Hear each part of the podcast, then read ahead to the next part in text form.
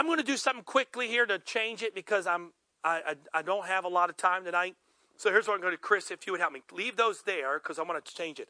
We've been going through the book of Ephesians, and one of the reasons why we chose Ephesians is because Ephesians 4 was a part of our rollout when we talked about it because it talks about sort of the structure of apostolic churches. So we're going to skip for time's sake because it's taken me longer than I thought.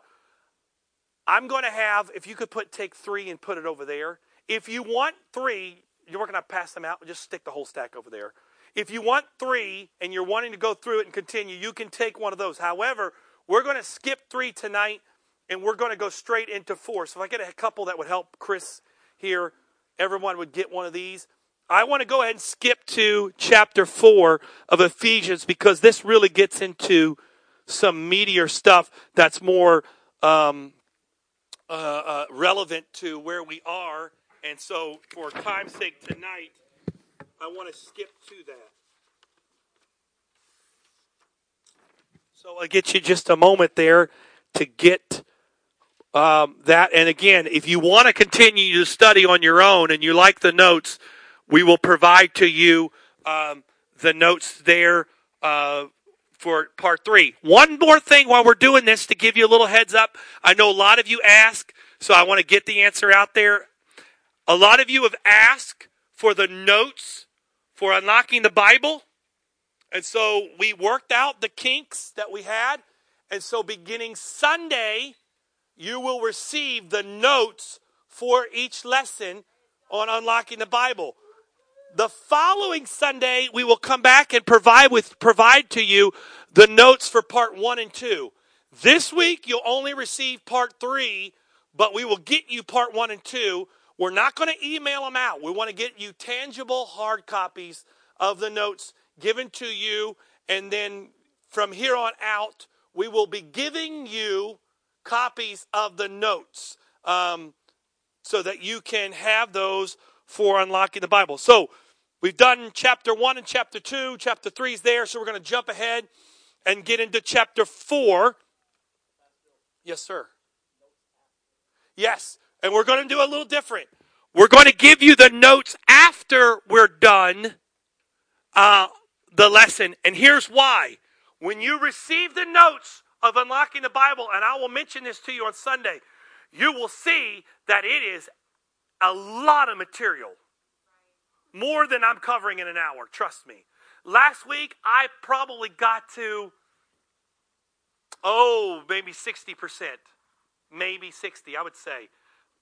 Sunday, the first week, I maybe got to 50. There is a massive amount of material in these, each lessons. And because we're doing it in an hour, I don't have time to go through it point by point. So, what we're going to do, so it's not a distraction, if I give you the notes when we start, you're going to be trying to follow me, and I'm going to be skipping some stuff, and you're going to be like, Where is he? I don't understand. And more likely, you're not going to be listening to me, you're just going to be reading your notes. So, we're going to give it to you after you're done so that you can have the full material, but also still pay attention. Praise God. So, just a quick note on that. If you show up Sunday morning and you're like, Where's the notes? You promised the notes. Be patient. We will have the notes to you. Praise God. Just to recap, we've had this in every lesson, but just to recap, the Lord Jesus Christ has already defeated our enemy hands down. However, He has left it up to us to enforce every day in earth's trenches the victory He has won in the heavenly. Say, it's up to me. Not up to God, it's up to me. It's not up to the church, it's up to me. Each believer has to take personal responsibility. So that's why we're studying the book of Ephesians as sort of a believer's boot camp.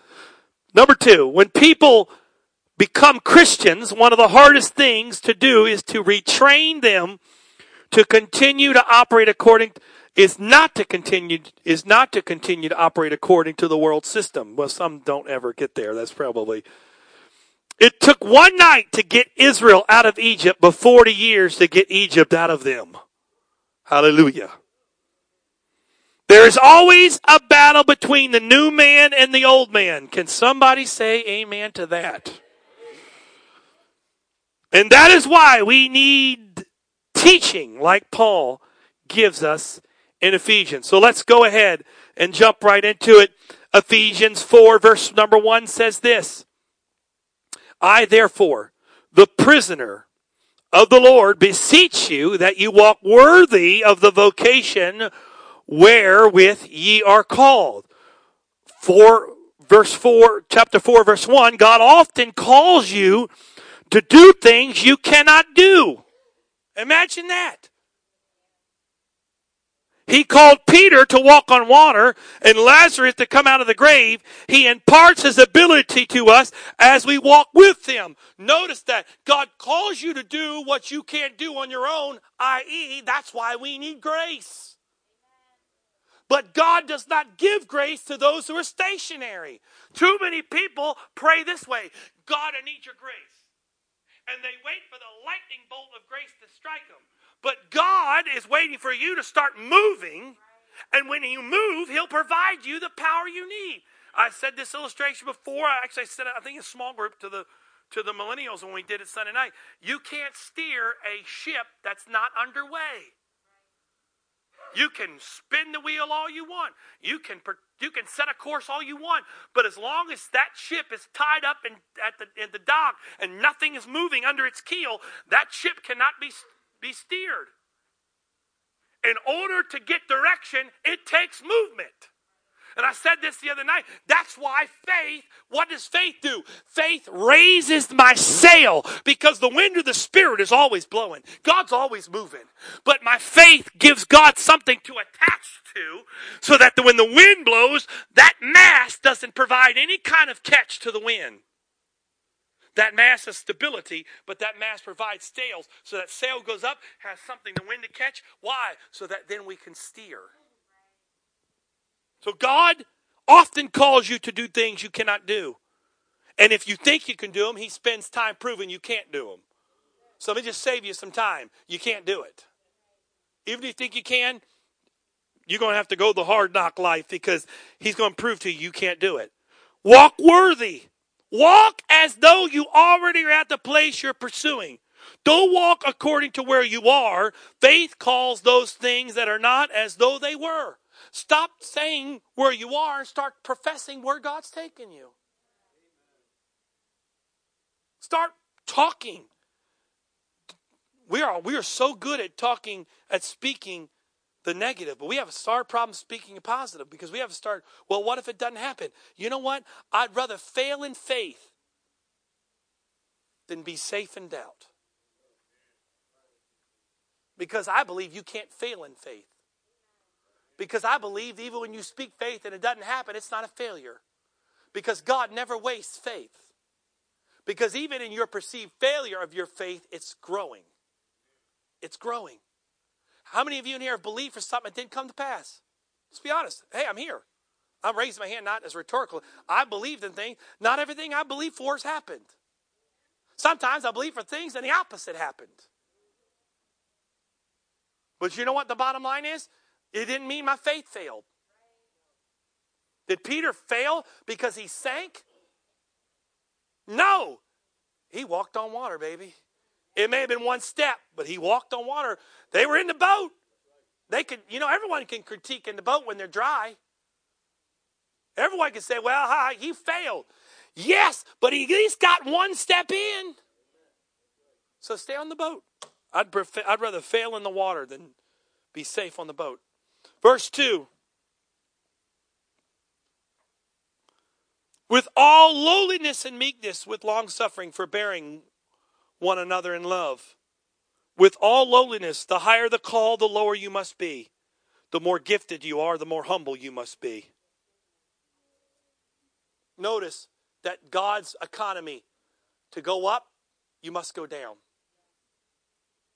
God's way of doing things is to ascend, you must first descend. That's the way God does it. So that's why when you're about when you're going through a trial or test or you start to feel like you're going down, that's actually in God's economy, you're way up. Because for God to go down, Joseph had to go into a pit. He had to go down before he could ascend to a throne. In God's way, down is up. If you ever fly a plane, pull back, which just feels like down on the stick, you actually go higher. In God's economy, sometimes the way down is the way up. Jesus had to fall onto a cross to be risen as a king. Sometimes you got to go down to get up. Verse number three. My, my Bible keeps turning off here. Verse 3 endeavoring to keep the unity of the Spirit in the bond of peace. There is one body and one Spirit, even as you are called in one hope according to your of hope of your calling. One Lord, one faith, one baptism, one God and Father of all, who is above all, through all, and the best part in you all. Fulfilling, verse 3, fulfilling our calling is inseparable, inseparably tied to our allegiance to one another. Unity costs something. Unity's got to cost something. The spirit of unity. Unity is impossible apart from the Spirit, the Holy Spirit. How the Spirit is leading our church is far more important than my preferences. Oh boy.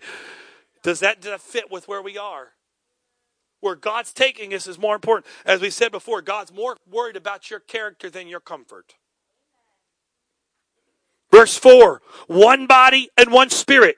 Coming into God's presence means that we have to come into each other's presence. Where, whether you understand or understand and like me or not, He's my God too. He's my God too. Verse 6 Our oneness is a dynamic oneness, it takes God to hold it together. Let's keep going down to verse number 7 where we continue reading. But unto every one of us is given grace according to the measure of the gift of Christ. Wherefore he saith, when he ascended upon high, he led captivity captive and gave gifts unto men. Now that he is ascended, what is it but that he also descended first into lower parts of the earth? There's that same principle right there in that verse 9. To ascend, he first had to descend. He that descended in the same also that ascended up far above all heavens that he might fill all things. There it is again. So we're stopped there until we get to verse number 11. So let's go to verse number 8. The Old Testament saints were held captive by the grave, but not the New Testament saints. Verses 9 and 10. Jesus went into hell itself. So we would never have to go there. Praise God for that.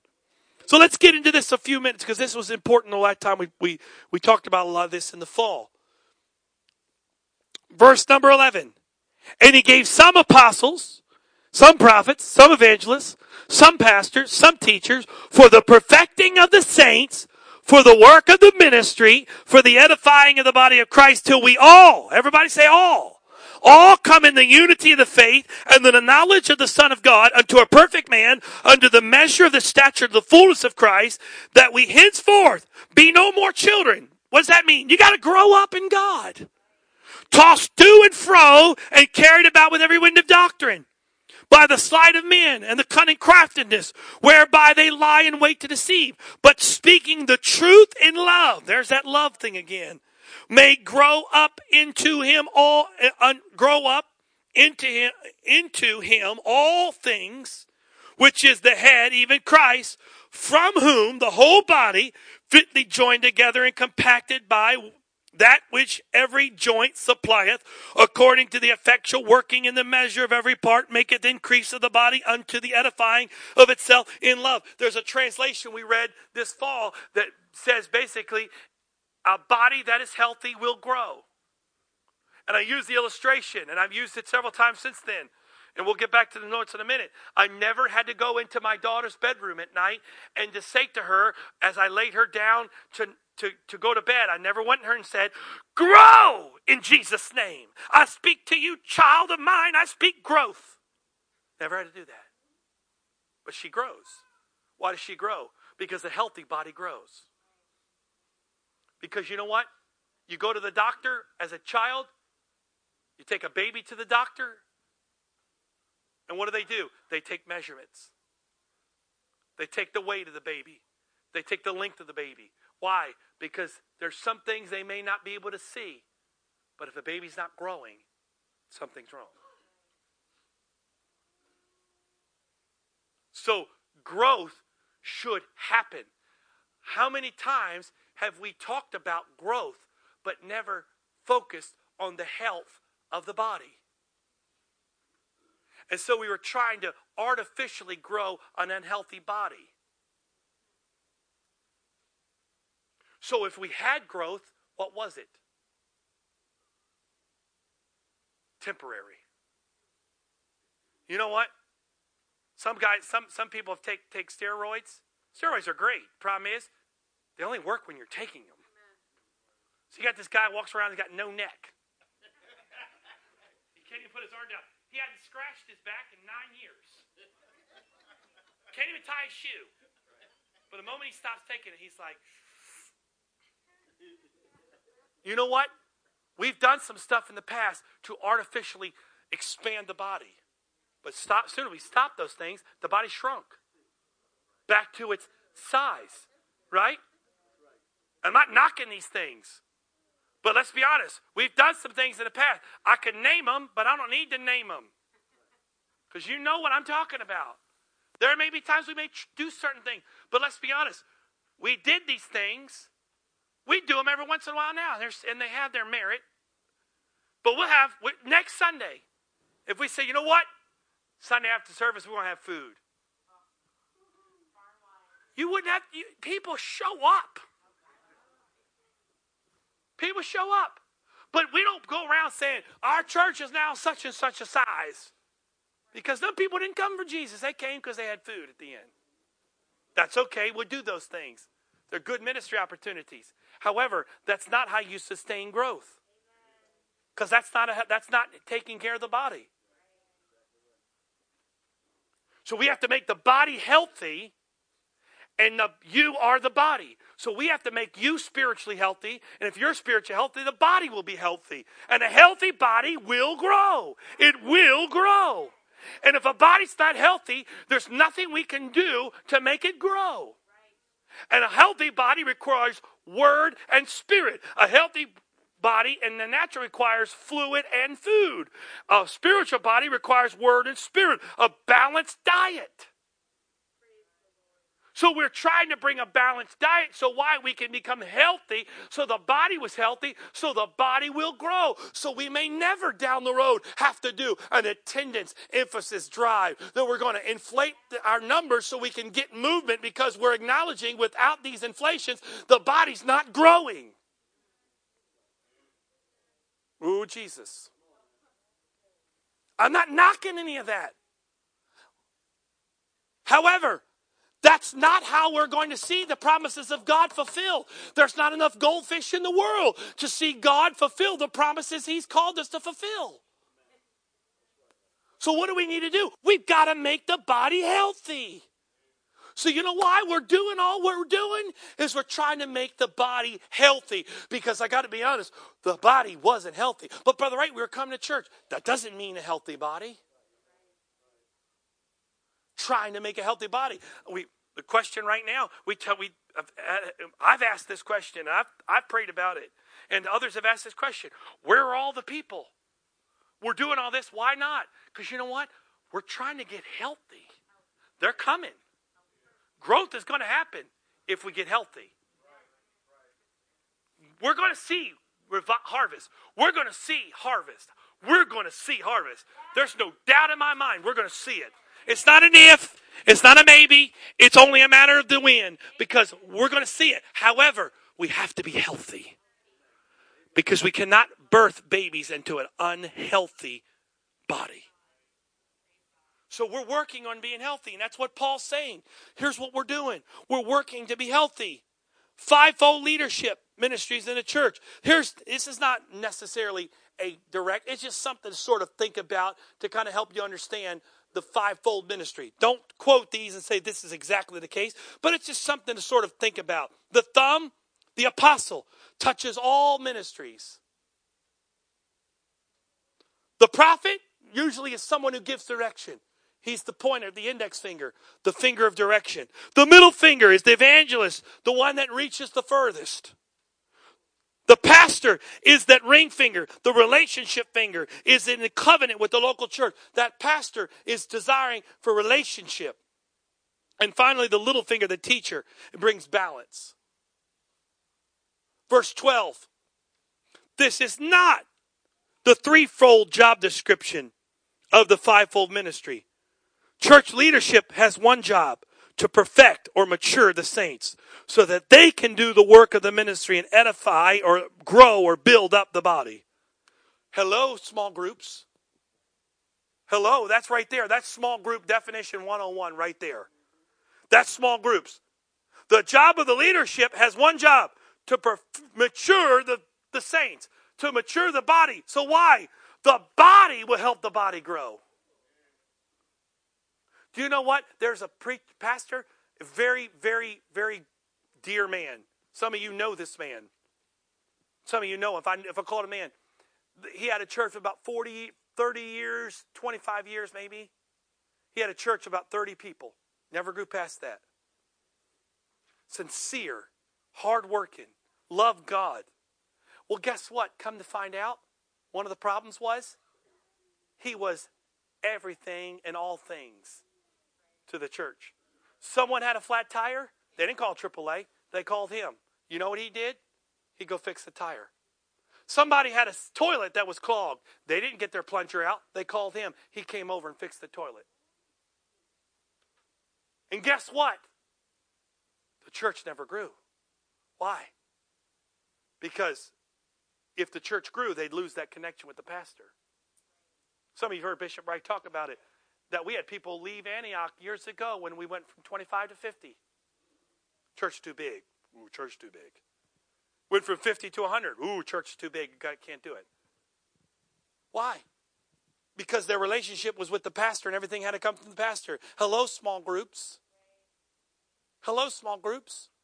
We want to keep that intimacy of connection, but we also want to grow. So as we multiply, we can divide and continue that connection so that people can have that intimacy of a small singular relationship, but also the body is not held back by the desire for that relationship.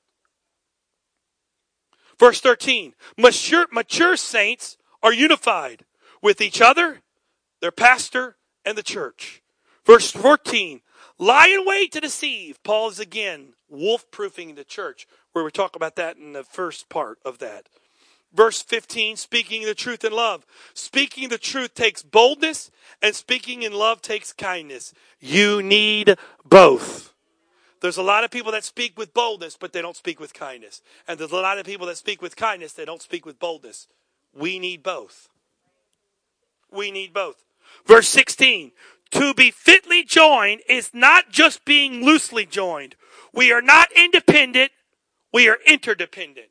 What does that mean? I need you and you need me. And we're a happy family. We need each other. We need each other. We need each other. We need those of you that have been around forever, and we need some of you that are just showing up here.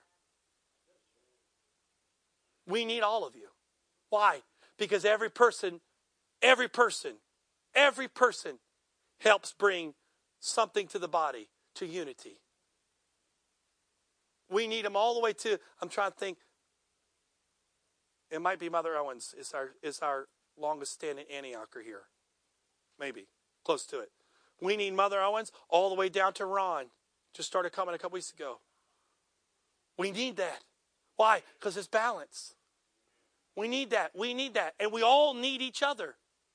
Why do you think the devil tries so hard to try to get you disconnected from the body? Because he knows the importance. Almost done here. Verse 17. This is why this this this I say therefore and testifying to you that ye hence, henceforth walk not as other Gentiles walked in the vanity of their mind, having understanding darkened from being alienated from the life of God through the ignorance that is in them because of the blindness in their heart, who being pa- who being past feeling have given themselves over unto lasciviousness to work all uncleanliness with greed. But ye have not so learned Christ. If so, be that ye have heard him and have been taught by him as the truth in Jesus. That ye put off concerning the former conversation, the old man, which is corrupt according to the deceitful lust, and be renewed in the spirit of your mind. There's that mind thing again. And ye put on the new man, which after God is created in righteousness and true holiness. Verse 17. Well, I forgot to read the bold part there. I got too excited.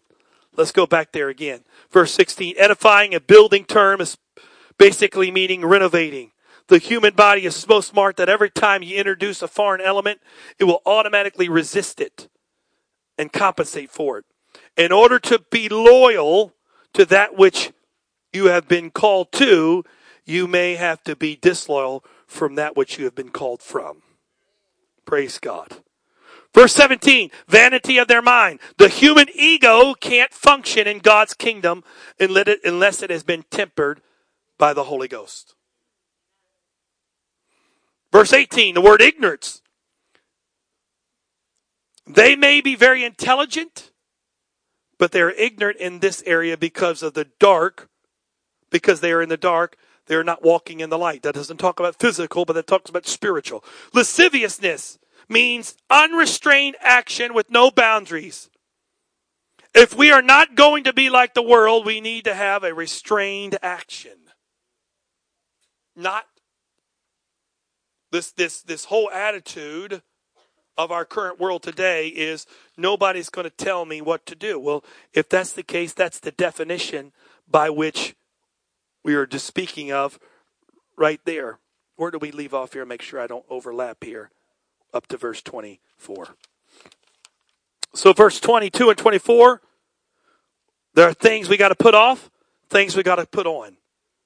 I believe we all are working in that as God helps us and allows us as we walk in Him. Verse 23 What is between put off and put on? Renew your mind. Change your attitude. What have we been talking about? God's been helping us with. Not to become emotional Christians, but become transformational Christians.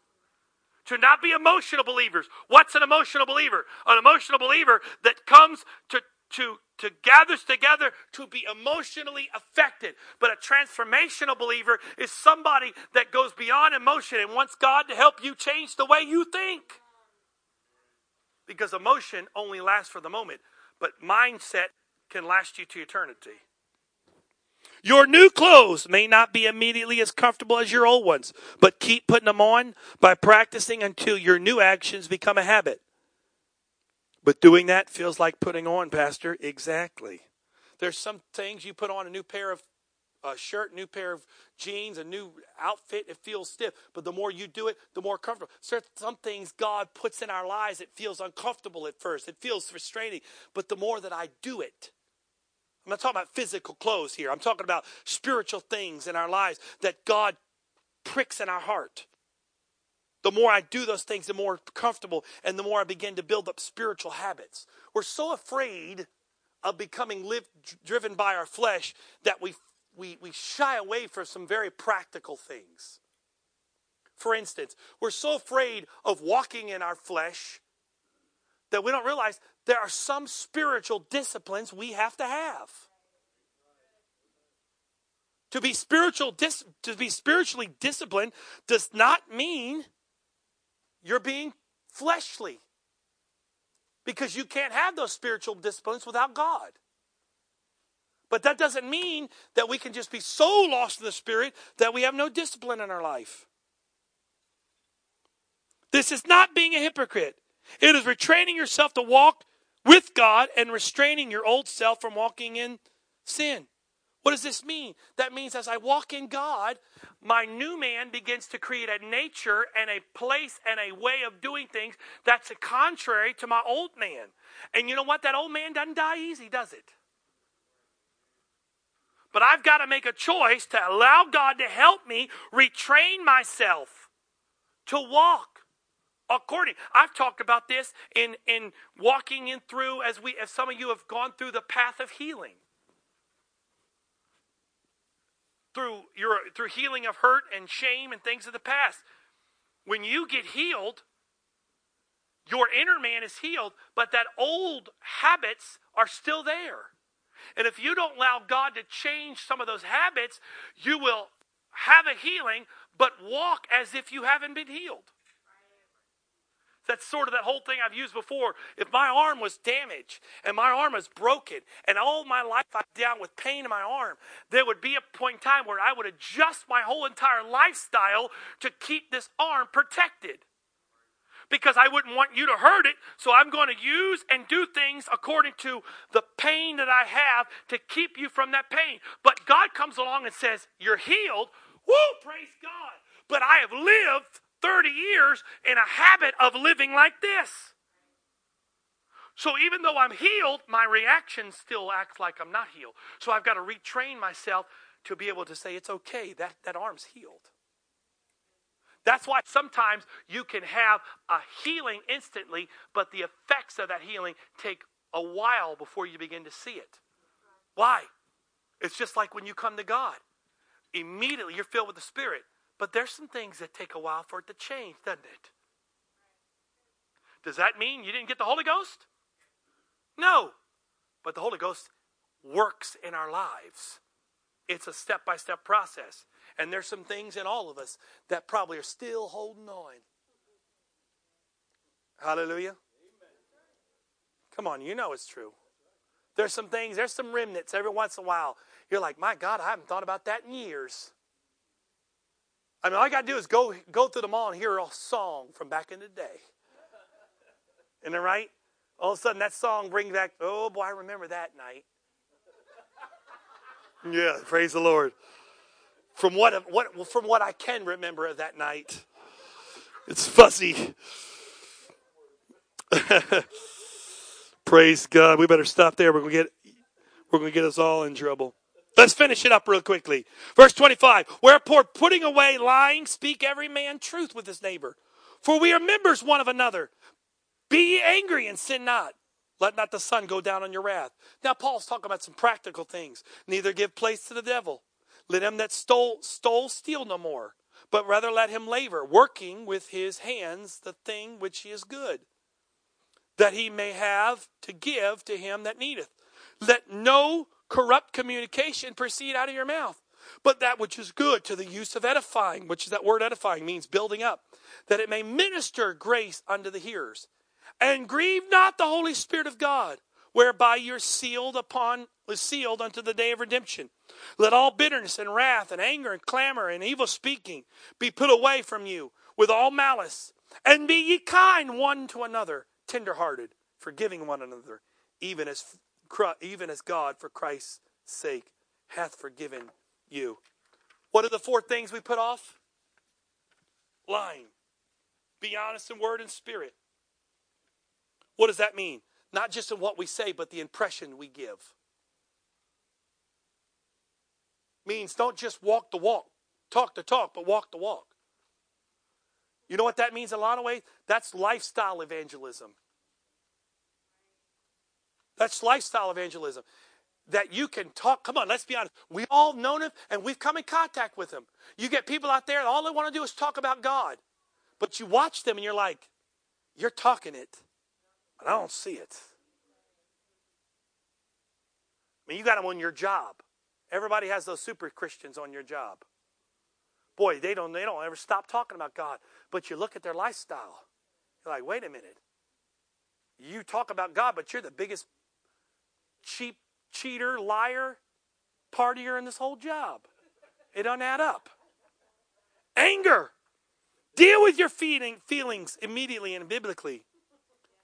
Doesn't say you don't have feelings, it's how you deal with the feelings. It's not wrong to have feelings, it's wrong with what you do with them.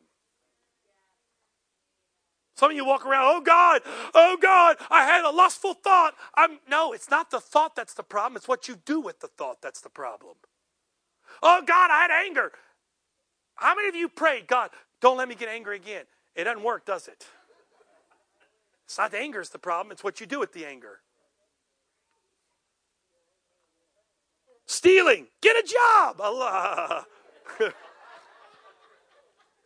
That's my favorite of the night. Get a job.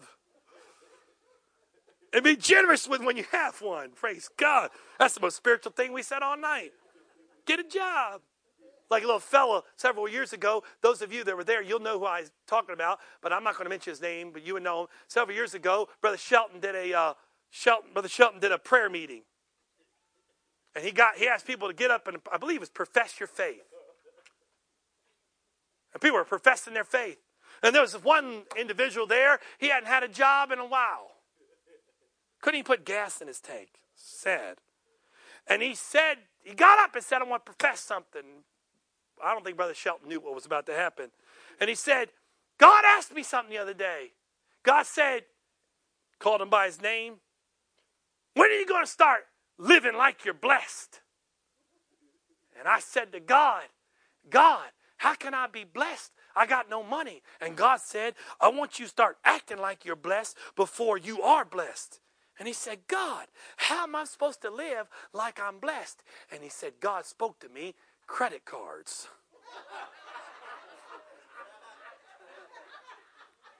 Truth. Truth. Whoa. Whoa. No, the truth is, go get a job, my brother, and then you'll be blessed. Credit cards ain't gonna bless you. Some of you knew were there. Some of you might have remembered been there. It was there, Brother Shelton. If I named the name, you would know who this gentleman was. I guess he's still spinning. But he said, Lord, how am I supposed to do that? He said, God told me credit cards. I want to know, is God a Visa, MasterCard, American Express? I need to know this. All of the above. Praise God. I need to stop talking. We're running short on time. Corrupt talk. Not just filthy talk, but negative talk. Whoa, time out. I thought corrupt talk was just talking about telling vulgar things. Corrupt talk, if you read that, read that in the definition of that, corrupt is not just filthy. Corrupt is negative. Ooh, because we all walk around. Well, I don't have a mouth. I don't have a filthy mouth. I haven't said a curse word since 1984 when I got baptized in the name of Jesus. I stopped talking. Yeah, but you're one of the most negative, condescending people we know. Same, same, same coin, just a different side. You may not be bleeping bleep, bleep, bleep, bleep, bleep, bleep, bleep, bleep, bleeping, but you got all this junk come out of you. So you can walk around holy. This is being recorded. This is bad. You can walk around holy, but it's still corrupt because it's contrary to God. We're just getting derailed here quick, aren't we? 27, you can read through that. uh, 29, edifying, minister grace. If you communicate, if your communication destroys unity or damages a brother and sister, it might be wrong. It might be right, but it's still wrong. If your communication destroys unity or damages a brother or sister, it may be right, but it's still wrong. You know what? You might have some complaints about what's going on. And your complaints may be right. But if you tell them to the wrong to the to the person who can't help you, it's a right complaint, but it's wrong. Hallelujah. Thank you, Jesus. Verse 30, grieve. To outrage or humiliate, i.e., a king deposed from, from his throne by his own subjects. Jesus' throne is your heart. Six things that grieve the Holy Spirit. Woo! Praise God. This is going to have to get through these quick because if I stop on these, it could be bad. Bitterness, motivated by unforgiveness. Wrath, motivated by a desire for revenge. Anger, motivated by a loss of power. Clamor, motivated by discontent. Evil speaking, motivated by jealousy. And malice, motivated by hatred. Be kind, not feel kind. Be kind. As God, when we begin to see others as God sees them, we will be tender towards them and forgive them even as forgive them when they are undeserving because he forgave me. Praise God.